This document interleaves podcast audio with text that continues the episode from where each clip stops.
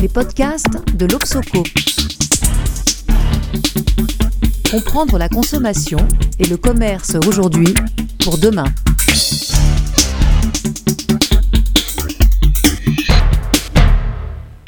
Bonjour et bienvenue dans ce nouvel épisode du podcast de l'Obsoco Société et Consommation consacré à la politique de la consommation. C'est Philippe Motti qui est aux commandes aujourd'hui. Je vais introduire le sujet avec un peu d'histoire. En fait, la consommation devient un objet de politique publique à partir du début des années 1950, au moment où la France fait son entrée dans la société de consommation. Rappelons quelques jalons. En 1951, l'État participe à la création des associations de consommateurs, plus précisément de l'UFC, l'Union fédérale des consommateurs. En 1954, l'État crée le CREDOC pour améliorer la connaissance sur la consommation. En 1960, il crée le Comité national de la consommation, qui aujourd'hui est le Conseil national de la consommation. En 1966, c'est la création de l'INC, l'Institut national de la consommation, 60 millions de consommateurs. Et en 1976, la consommation fait son entrée dans la structure gouvernementale avec la création par Raymond Barre du d'État à la consommation confié à Christiane Scrivener. Toutes ces initiatives visent essentiellement à éduquer, à informer les consommateurs, mais aussi à les protéger face à la toute-puissance des acteurs de l'offre. Puis, nous avons connu une assez longue période durant laquelle, si l'État s'intéresse au coup par coup au commerce et à la concurrence, ben, il se passe assez peu de choses sur le terrain de la consommation. Il faut attendre 2012 pour que la consommation se retrouve explicitement dans un portefeuille ministériel. Benoît Hamon est nommé, ministre délégué à l'économie sociale et solidaire et à la consommation.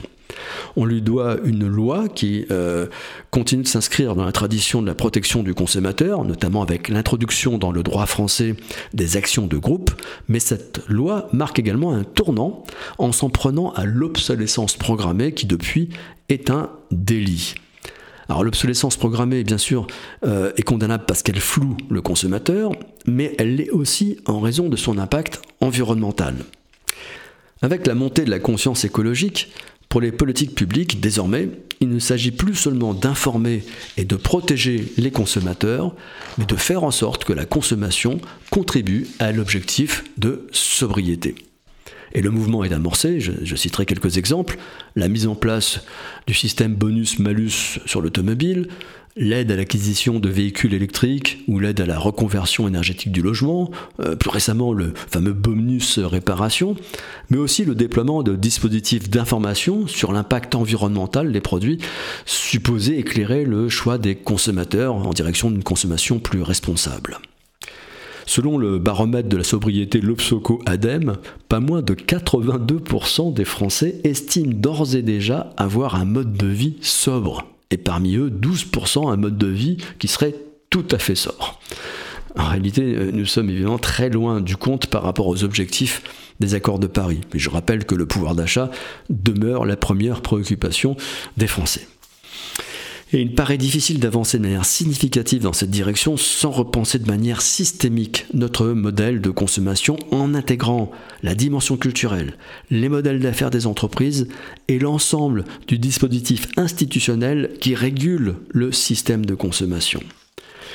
C'est probablement la remontée de la question de la consommation dans l'agenda politique qui a fait que le mot consommation est entré dans le titre d'Olivia Grégoire à l'occasion de sa confirmation récente au sein du gouvernement. En effet, Olivia Grégoire est désormais ministre déléguée chargée des entreprises, du tourisme et de la consommation. Mais elle n'a pas attendu ce changement de titre pour prendre à bras-le-corps la question de la consommation. Il y a un peu moins d'un an, elle confiait à Benoît Elbrun la mission de lui rendre un rapport sur les moyens de promouvoir une consommation, je cite, durable et équitable. Le rapport a été rendu en décembre dernier et Benoît Elbrun nous a fait l'amitié d'accepter notre invitation à venir partager avec nous un certain nombre de ses réflexions et des propositions contenues dans son rapport. Bonjour Benoît. Bonjour Philippe, merci pour votre invitation. Alors je vous présente rapidement, vous êtes diplômé d'HEC et de l'EHESS, vous êtes professeur de marketing à l'ESCP Business School, accessoirement vous êtes également membre du cercle de l'Obsoco.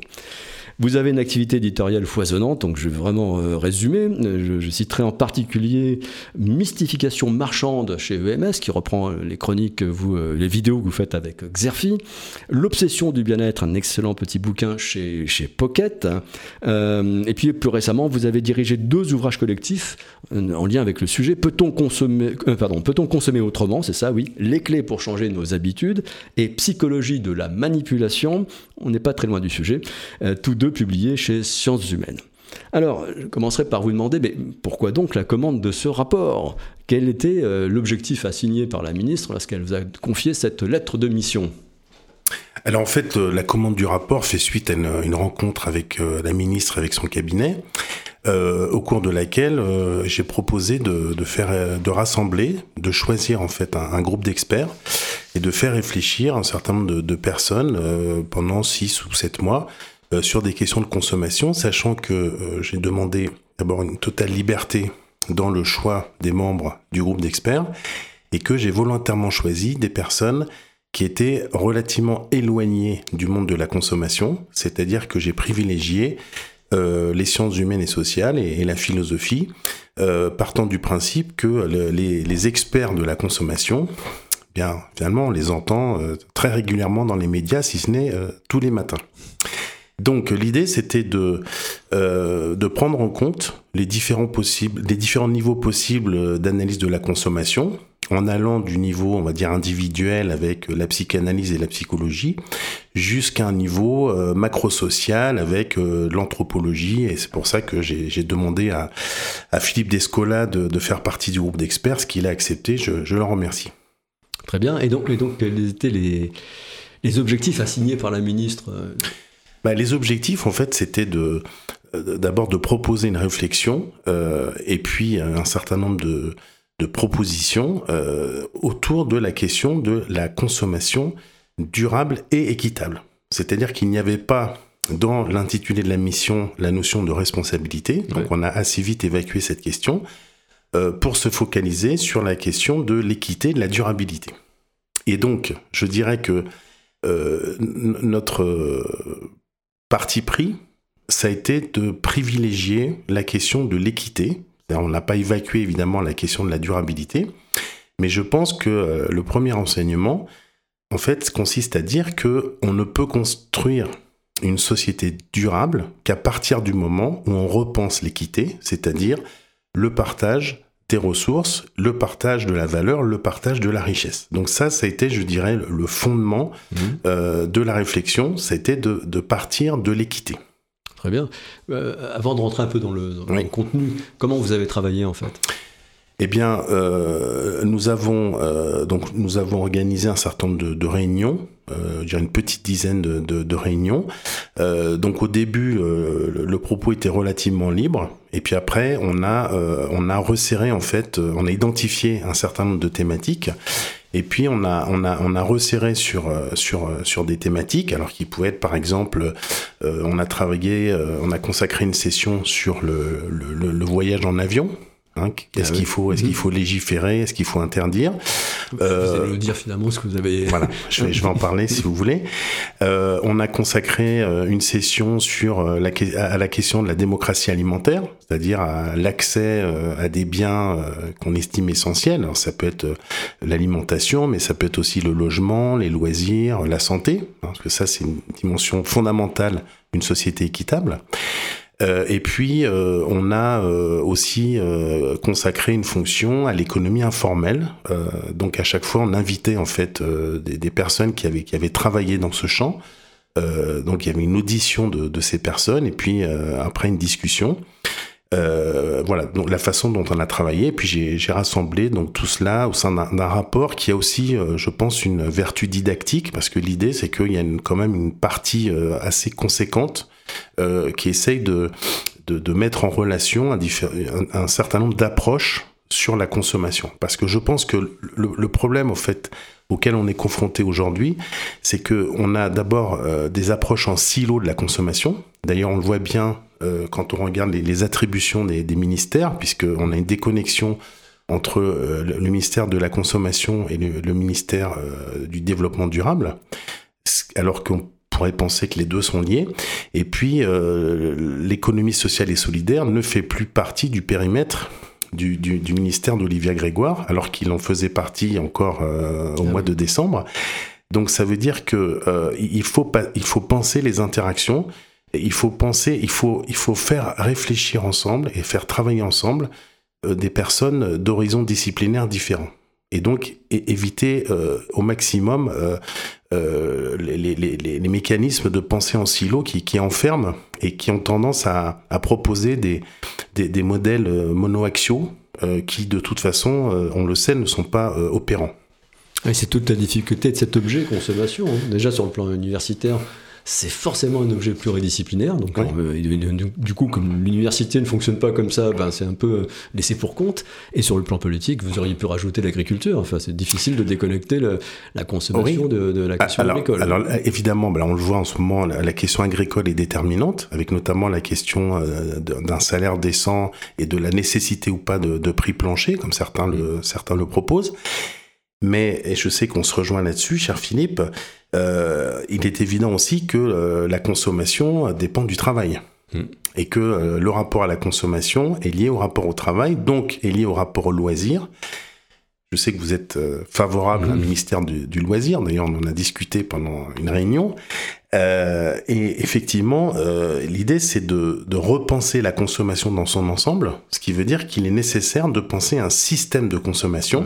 Et ce système de consommation, et c'est là que ça devient très compliqué, euh, se caractérise par des, boucles de rétroaction entre là des mécanismes d'achat ou de consommation, des mécanismes de, production et des mécanismes de distribution. Donc en fait, on en revient au cœur de la société marchande et à l'articulation de trois sphères euh, qui euh, interagissent, mais avec quand même des asymétries de pouvoir et d'information. Et il est vrai que, comme vous le rappeliez très justement tout à l'heure, l'histoire finalement euh, de la politique de la consommation en France se résout malheureusement à des mesures d'information et de protection du consommateur, c'est-à-dire qu'on oublie la part active des consommateurs, et notamment, euh, on en parlera si vous voulez tout à l'heure, mais euh, ce qui est important, c'est que quand on repense une, une consommation équitable, c'est de reprojeter en fait cette, cette idée dans l'idée de démocratie, et donc, on a notamment beaucoup réfléchi à la, façon dont on pouvait repenser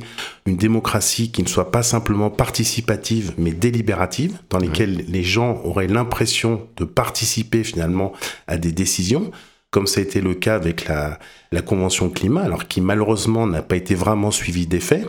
Mais l'idée, donc, c'était pas de reproduire euh, une convention consommation. On s'est posé la question, mais en se disant finalement, il faut quand même penser des modalités de concertation, c'est-à-dire euh, repenser euh, la dimension active des consommateurs, qui est totalement oubliée parce qu'aujourd'hui, le discours est phagocyté par des acteurs de la grande distribution qui se tous les matins sur les ondes avec un discours de victimisation systématique du consommateur. Donc on assimile le, citoyen à consommateur et on va le victimiser euh, donc, c'est-à-dire que le discours sur la consommation est très largement récupéré par des acteurs économiques et notamment par les distributeurs. Oui, je rajouterais même, euh, il est responsabilisé. C'est un peu, je trouve que c'est très intéressant dans votre rapport. Ça casse un peu l'idée de la consommation responsable. D'ailleurs, oui. cité, hein, ce terme n'est pas utilisé parce que la consommation responsable renvoie la responsabilité au consommateur. Or, effectivement, dans une approche complètement systémique, et si on, tout, tout, se tient, tout se tient. Et je crois que c'est vraiment le mérite principal de votre, enfin un des mérites principaux plutôt de votre rapport que de nous rappeler cette dimension systémique de la consommation. Voilà, et donc effectivement, euh, on, a, on a tout de suite déplacé la focale. Euh, en, partant du principe que euh, le fait de, de, de, se focaliser sur la responsabilité individuelle, en fait, c'est une mesure dilatoire mmh. qui permet, qui en fait, qui empêche de penser toutes les infrastructures en amont et les effets structurels euh, sur lesquels le consommateur n'a pas de prise et qui effectivement euh, influent euh, sur euh, la consommation globale. Alors je sais qu'il y a un certain nombre de chiffres qui circulent, notamment euh, issus du cabinet Carbone 14 sur la part respective des actions individuelles et des actions collectives. Bon, on estime en gros, si j'ai bien compris, que les actions individuelles c'est 25 à 30% de l'effort nécessaire. Euh, mais je pense que ça, c'est pas forcément la bonne façon de, poser la question, parce qu'encore une fois, soit on veut bâtir une société plus équitable, dans ce cas-là, il faut repenser le système et donc la structure, soit on va être sur des mesures ponctuelles qui n'agiront que comme des sparadraps de type euh, l'échec essence. Donc on sait par, par définition que ça ne peut pas être durable. Euh, et que euh, ça ne règle aucun problème de façon durable. Très bien, donc merci pour cette mise en bouche, si j'ose dire. Ça, c'est la méthode, euh, mais la méthode n'a d'intérêt que si elle débouche sur des propositions. Je pense que d'ailleurs, c'est à la base de la commande. Hein. Donc, euh, il y a un élément de méthode que vous avez omis de nous rappeler, c'est qu'en parallèle du travail ah des membres du groupe, vous avez eu une autre manière de sonder un petit peu. Euh, allez, alors effectivement, euh, donc ça, euh, donc j'ai parlé de la, première dimension de la méthode, mais euh, j'ai souhaité et ça figurait dans la lettre de mission qu'on associe en fait à ce, travail réflexif une une sollicitation d'un certain nombre d'acteurs du monde associatif et du monde économique. Et donc, nous avons écrit à peu près 250 acteurs euh, donc des associations de, consommateurs, des industriels, des distributeurs, des énergéticiens, euh, donc notamment au niveau des, confédérations, mmh. euh, pour leur demander en fait quelles étaient les cinq mesures qu'ils préconisaient pour construire donc une société plus équitable et plus durable. Alors sachant que peut-être que je, je rappelle un petit peu le, peut-être euh, une définition de, ce que pourrait être une société plus équitable et durable. C'est-à-dire qu'il faut prendre en compte trois contraintes. Donc la première contrainte, c'est évidemment euh, la réduction euh, de l'énergie et des ressources. Donc ça, c'est lié à, la politique 4R. La deuxième dimension, c'est la, la, dimension de l'équité, c'est-à-dire un meilleur partage de la, des ressources et de la richesse. Et des efforts. Et des efforts, bien sûr. Et euh, la troisième dimension, euh, qui est très importante, c'est euh, la nécessité de créer ou de, de, contribuer à la création de la valeur économique. Hein, C'est-à-dire qu'on ne s'est pas positionné dans un modèle de décroissance économique. On a postulé que le modèle souhaitable, c'était plutôt une croissance modérée, mais qui prenne en compte des considérations à la fois environnementales et de respect des conditions de travail. Donc ça veut dire que repenser la consommation, c'est aussi repenser les indicateurs de richesse et de mesure de la valeur, donc notamment la, mesure du PIB, euh, en, intégrant justement ces dimensions environnementales et ces dimensions liées au respect des conditions de travail et notamment du salaire minimum. Euh, et donc, c'est là la complexité du sujet, c'est que euh, on peut très bien, comme le font certains, tenir un discours angélique sur euh, la société équitable euh, et la réduction de l'accès, des, ressources et de la consommation d'énergie. Mais si on oublie le fait qu'il faut produire de la valeur économique, je pense qu'on on passe totalement à côté du sujet. Je prends un exemple très simple, on a parlé de l'avion tout à l'heure. Eh bien, l'avion, euh, c'est sûr que sur le plan idéologique, on peut défendre l'idée qu'il faut réduire, voire euh, n'autoriser que quelques vols par an ou sur la vie d'un individu, comme, comme certains le proposent. Mais il faut pas oublier que c'est une filière qui euh, touche, je crois, à peu près 150 000 emplois en France. Donc derrière, encore une fois, la question de la consommation, il y a la question du travail et donc, il faut nécessairement intégrer cette, contrainte. Je vais vous arrêter là parce que pour moi, c'est une question qui me préoccupe beaucoup. Mais vous avez cité l'avion, effectivement, si on devait imaginer un monde sans avion, effectivement, ça met pas mal de gens sur le carreau.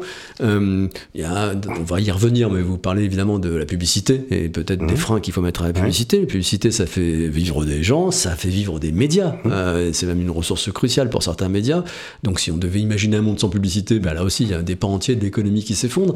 Donc euh, comment, comment on arrive à combiner euh, une certaine prospérité économique, hein, qui dans une économie capitaliste passe quand même par un minimum de croissance, avec cette obligation de, bah, de réduire très sensiblement. Enfin, j'en ai très très loin du compte, hein, si on en croit les experts. Euh, comment, comment vous avez euh, traité cette ambiguïté que Je me plais à, rappeler cet épisode des, du dé, des consommateurs? Donc, excusez-moi, le, de l'ADEME, la campagne de l'ADEME. La campagne de l'ADEME, comment il s'appelait le, le, dévendeur, le, dévendeur, quoi, et qui préconisait donc d'arrêter de, de, consommer, en gros, de, de, consommer avec beaucoup plus de modération, et ça provoquait un tollé dans le milieu professionnel parce que on peut pas encourager les gens à arrêter d'acheter, sinon c'est le monde du commerce et, et les fournisseurs en amont qui vont très mal. comment vous avez géré cette tension là? La campagne de l'ADEME euh, est sortie la semaine d'avant la remise du rapport. C'est fait l'objet d'une question quand j'ai remis le, rapport à la, ministre. Alors évidemment, euh, moi je n'ai pas la solution, parce que je mmh. pense qu'il n'y a pas une solution, mais je peux, simplement vous expliquer euh, comment, on, comment on a analysé ces choses. L'idée, ça a été de, de dire que il faut envisager un spectre de, solutions possibles qui vont de l'incitation à l'interdiction, en passant notamment par euh, des mesures de réglementation. Je pense que là, le mot de réglementation est fondamental. Et puis, il faut projeter ça dans un horizon temporel. C'est-à-dire qu'en gros, il y a des mesures qui sont pratiquement applicables tout de suite, il y a des mesures de moyen terme et puis il y a des mesures de long terme. On parlera par exemple tout à l'heure des politiques éducatives à la consommation ou à l'alimentation mmh. euh, qui ont été largement défendues par les parties prenantes. Euh, ça, ça se joue sur une génération. Eh donc il y a des choses qu'on peut pas, euh, qu'on ne peut pas changer tout de suite. Donc euh, le, le, problème, si je prends le, le cas de l'avion, c'est que on est face à des situations particulières, c'est-à-dire que interdire n'est certainement pas la solution. Euh, la moralisation, on le sait, ne fonctionne pas. On sait par exemple que euh, tous les discours sur la peur n'ont aucune influence, sauf s'ils sont accompagnés d'un message positif. Donc on viendra sur la question des imaginaires et de la publicité. Euh, emmener, embringuer finalement les citoyens dans, dans une utopie. Vous êtes bien placé à l'Obsoco pour le, pour le savoir. La question est de savoir quelle utopie désirable on peut construire. Mais le voyage en avion, euh, quand euh, vous avez besoin de prendre l'avion pour votre travail ou pour des questions de regroupement familial, il est évident qu'on ne peut pas se contenter d'une mesure d'interdiction. Alors, euh, euh, prenons ce cas précis. On est vraiment confronté à une un, cas extrêmement intéressant qui est beaucoup discuté. Comment vous gérez ça? Comment vous gérez le problème? Eh On ne ben peut pas continuer comme ça. La courbe est euh, exponentielle du trafic aérien. On connaît l'impact écologique. Comment vous réglez ce problème? Bah, En fait, là, ce qu'on a proposé par rapport au voyage en avion, c'est pas un ensemble de mesures. C'est qu'on a, on a construit en fait la, la méthode de réflexion par rapport à l'exemple du voyage et en, montrant en fait quels étaient euh, l'ensemble des critères qu'il était important de prendre en compte pour prendre des décisions. Mais on n'a pas été jusqu'à, euh, dans ce cas, formuler une réponse parce, que, parce que nous avons estimé que ce n'était pas crédible, ce n'est pas plausible. L'idée, c'est de dire, on va, on va proposer aux politiques, en fait, une matrice de décision libre aux politiques de s'emparer de cette matrice qu'après on peut d'une certaine façon dupliquer, essayer de, construire une matrice qui soit duplicable dans certaines euh, situations de consommation et qui intègre justement ces questions d'équité, de répartition de la valeur, euh, d'accès aux ressources, etc. C'est ça, c'est ça la méthode. Ok. Bon, le temps file à une vitesse vertigineuse. Il faudrait quand même qu'on aborde vos propositions. Là, on a un peu frôlé la question avec l'avion, mais je crois que ça va bien au-delà de ça. Quelles sont, de, votre point de vue, les propositions phares euh, auxquelles vous êtes le plus attaché ou pour lesquelles il y a eu un consensus fort, notamment avec les professionnels aussi, Voilà, tout à fait. Alors, je pense que comme, comme on va pas pouvoir évidemment développer toutes les, il faudra, lire le rapport. Euh, je, pense que ce qui, ce qui pourrait être intéressant, c'est de, peut-être de s'appuyer sur euh, les, les, les, mesures qui ont fait consensus entre le, le, groupe d'experts et, et les parties prenantes. Alors, d'abord, moi, la chose qui m'a beaucoup frappé, c'est l'importance euh, accordée aux mesures éducatives. Mhm. C'est-à-dire que l'éducation revient en permanence, euh, donc éducation à des pratiques qu'on estime vertueuses. Alors c'est pas dans le sens moral, hein, c'est dans le sens euh, l'impact, l'impact, euh, que ça soit l'alimentation, le tri, etc., etc. Donc là il y a toute une batterie de, mesures proposées. Bon moi par exemple j'ai toujours proposé, j'ai toujours incité, enfin pas incité, mais pensé que la consommation devait être un sujet enseigner dès l'école primaire ou maternelle, hein, c'est-à-dire euh, euh, comment est-ce qu'on fabrique un packaging, comment on regarde une publicité, euh, comment est-ce qu'on décode un prix. donc c'est lié à l'économie notamment, mmh. c'est lié à l'imagerie, enfin c'est lié à, tout un tas de choses. Et c'est sûr que la consommation n'est jamais rentrée dans le giron de l'école, hein, parce qu'on estime que la consommation fait partie du monde mercantile, donc n'a rien à faire dans l'école. Bon, donc là, il y a une barrière, on va dire, euh, mentale très très importante à lever. Bon. Après, il y a évidemment eu des propositions sur la régulation de la, de la publicité, notamment pour des produits toxiques, la question de la, enfin de, de la luminosité, euh, enfin de la diminution de la consommation d'énergie. Mais ça, c'était relativement attendu, donc ça, c'est pas nouveau. Oui, c'était déjà dans la convention citoyenne, dans le rapport du CESE. Bon, ça, c'est pas nouveau, et il est sûr que euh, le monde associatif et arc-bouté contre la publicité. Mmh. Et moi, j'ai défendu dans le groupe d'experts une euh, position euh, significativement différente. Vous êtes professeur de marketing. Oui, mais c'est pas pour cela. c'est parce que euh, je pense que il faut utiliser les armes de l'ennemi, si je puis dire, mmh. et les retourner. Et à partir du moment où on considère qu'on va, on va devoir manipuler un imaginaire de la consommation et donc créer une utopie d'une sobriété désirable, eh bien, il va falloir utiliser les armes de la publicité. Et donc, euh, une des recommandations, c'est justement d'inciter le politique à s'emparer de l'arme publicitaire.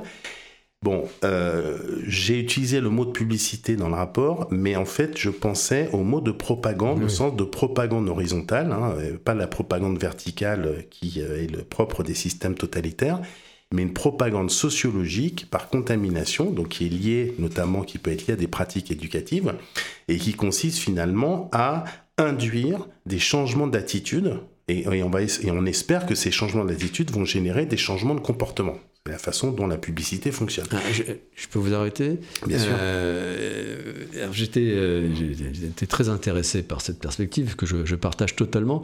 Et en gros, ça va vendre. la pub devrait aider à vendre cet imaginaire positif. Vous y faites plusieurs fois référence.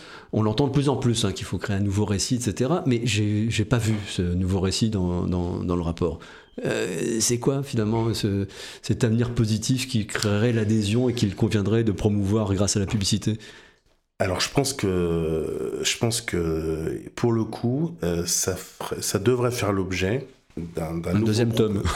non mais pas d'un deuxième tome mais de je, pense qu'il serait intéressant et même utile euh, de, faire réfléchir à, peut-être un autre groupe d'experts ou d'avoir une autre méthode euh, pour euh, essayer de réfléchir à structuration d'un imaginaire euh, autour de cette sobriété désirable. Parce que j'ai l'impression que la question des, imaginaires a été un petit peu évacuée. Alors évidemment pas à l'Obsoco, parce que je sais que vous avez cet observatoire des utopies qui est extrêmement intéressant. Mais on, parlait beaucoup de, de, de l'imaginaire de la publicité, de la consommation dans les années 80-90. Il y a eu un, livre qui avait eu pas mal de succès qui s'appelait À quoi rêvent les années 90 mmh. euh, D'ailleurs, qui était, 80 même. Euh, non, À quoi rêvent les années 90 et qui avait été écrite par euh, quelqu'un, une femme qui travaillait dans la publicité. Mmh. alors, évidemment, l'idée c'est pas de, de, repartir de la publicité, mais c'est de se dire finalement comment se structurent les imaginaires de consommation. Euh, et, ça, c'est un travail euh, de, longue haleine, je pense, qui nécessite euh, de faire travailler des gens d'horizons extrêmement différents. et il faut d'abord que le politique prenne conscience de, cette mm. nécessité qui, qui, maintenant est une urgence. Mais pour ça, il faut casser cette barrière mentale qui consiste à dire que le monde politique et le monde de la pub sont nécessairement déconnectés alors qu'on peut utiliser la pub pour promouvoir une politique de la consommation. Très bien. Est-ce que vous pouvez nous citer encore euh, une ou deux mesures euh, qui vous paraissent particulièrement importantes à reprendre par le politique? Alors, il y a évidemment euh, tout ce qui concerne l'extension l'utilisation du score environnemental sur les produits. Ça, c'est parti. Le non, déjà non, non, mais l'extension, l'extension. Et puis, alors, on a, on a proposé effectivement de travailler sur un indicateur, on va dire euh, de respect des, conditions de travail et du salaire. Et là, euh, là, on va choper sur un problème technique, c'est comment construire un tel indicateur. Mais déjà, l'idée, c'est c'est de, dire qu'un certain nombre d'acteurs l'ont proposé. Je peux vous faire une petite, une petite remarque rapide Bien sûr. Euh, en ce moment, les médias s'emparent du sujet Tému et Chine. On s'émeut de voir arriver euh, tant de marchandises de l'autre bout de la planète avec un bilan carbone catastrophique, des produits de basse qualité, produits dans des conditions souvent déplorables. Euh, député, il y a deux députés là, qui ont proposé récemment de mettre une, taxe de 5 euros là-dessus. Vous avez abordé ce genre de sujet dans le, dans le groupe euh, Alors oui, euh, on, a. Alors ça fait pas partie des, des, préconisations, mais effectivement, on a abordé la question de la, de la taxation à l'importation, alors plutôt sur la question des plastiques, etc. Mais effectivement, c'est le, le, le, genre de mesure, je pense, qui rentre complètement dans, le, dans, dans le cadre du rapport. Allez, une euh, dernière, parce qu'on arrive au terme de l'émission là. Une dernière mesure qui vous tient à cœur ah bah, Une dernière mesure qui me semble importante, c'est euh, la mise en visibilité euh, du coût environnemental des usages du numérique. Hein. C'est-à-dire que quand on regarde un film sur une plateforme, eh bien en fait, automatiquement, on va, on va, nous amener vers une image haute définition. Et donc l'idée, c'est simplement d'indiquer aux personnes quelle serait la consommation d'énergie. Euh, donc c'est une mesure qui est simplement informative ou incitative et, de dire finalement que, euh, euh, et là peut-être que le nudge peut rentrer en, mmh. en ligne de compte, de dire que l'option de base, c'est pas l'option haute qualité, c'est l'option moyenne définition ou basse définition. Et là, mais là, vous renouez avec la tradition. Vous êtes les, deux derniers points que vous avez évoqués, c'est encore l'information du consommateur. Mais l'information pour l'amener à consommer euh, de manière plus, sobre. Oui, mais qu'il soit actif dans son choix de visionnage et que de manière générale, il soit actif dans euh, sa manière de consommer. Et je suis très, euh, très sensible à ce que vous venez de dire, parce que l'un des points qui est développé dans le rapport, c'est qu'il faut mieux prendre en compte la récurrence des pratiques pour c'est-à-dire que l'idée, c'est pas de réinventer des solutions. Les solutions, elles existent déjà. Il faut aller les chercher. Et on, peut les chercher dans l'histoire. Euh, on peut les chercher dans différentes disciplines. Mais en fait, il y a énormément de travaux passionnants qui ont été faits en France euh, à la fois longitudinale et, et, historique, en fait, qui montre que euh, les solutions, on les a déjà, donc il ne faut pas tout le temps être dans une stratégie d'innovation de l'idée, euh, proposer tout le temps du nouveau, parce que c'est pas forcément le nouveau qui est le plus efficace, c'est déjà de prendre conscience de, de, toutes les, les, propositions qui ont été faites mais qui, ou de rapports qui sont restés euh, dans des placards. Euh, trop tôt. trop tôt, oui, ou trop tôt. Euh, et, donc c'est pour ça que oui, on revient dans, dans le passé d'une certaine façon, notamment sur la question de la pauvreté. Bah, Laurence Fontaine, qui faisait partie du groupe, a bien montré que déjà au XVIIIe siècle, et les stratégies de survie, d'entraide, qui, qui, en fait, qui ressurgissent aujourd'hui. et donc, moi, je crois beaucoup à la question des cycles dans les pratiques et du cycle dans les questions euh, de consommation. Par exemple, on parlait de l'obsolescence.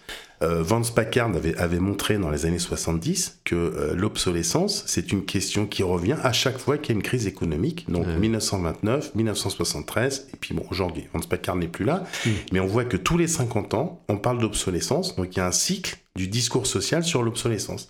Donc il y a une résurgence des questions et des pratiques. Super. Il y a encore plein de choses à voir, hein. notamment on n'a pas parlé, mais je sais que vous le traitez dans le, dans le rapport, des, des, modèles d'affaires des entreprises. Parce qu'on a beaucoup parlé des consommateurs et de la régulation. Il y a quand même un acteur clé dans cette affaire, c'est l'entreprise, celle qui, qui propose, qui produit, qui propose les, biens et les services. Voilà, et, et, on a notamment fait référence à votre euh, excellent article sur l'économie de la fonctionnalité, oui. si, qui est excellent, euh, paru euh, dans la revue Les Temps modernes. Euh, qui euh, a été un point d'appui de notre réflexion, euh, parce qu'effectivement, c'est un redimensionnement de, de l'offre économique. à partir du moment où on pense en bouquet et plus simplement en produits et services, donc, ce qui repose la question des compétences de l'entreprise et des frontières de l'entreprise. Et ça, c'est évidemment des questions qu'il faut intégrer à la consommation. C'est un vaste sujet qu'on va pas pouvoir aborder maintenant. Euh, bah, vous reviendrez, hein, on en rediscutera. Donc, euh, ce rapport, là, j'espère qu'on a donné l'envie de, le parcourir, voire de s'y plonger. Et, alors, c'est quand qu'on pourra le, voir? Moi, j'ai eu la chance de pouvoir l'avoir en avant-première. Voilà. Donc, le, rapport, en fait, est, sous embargo pour le moment, mais euh, j'espère que euh, il sera accessible en ligne sur, sur le site de la documentation française très prochainement. Ah bah formidable, très bonne nouvelle. Benoît Elbrun, un, grand merci, moi un grand merci, puis un grand merci pour le travail que vous avez accompli. Et euh, bah, chers auditeurs, on se retrouve le mois prochain, en principe avec plutôt un responsable d'entreprise. Allez, à bientôt.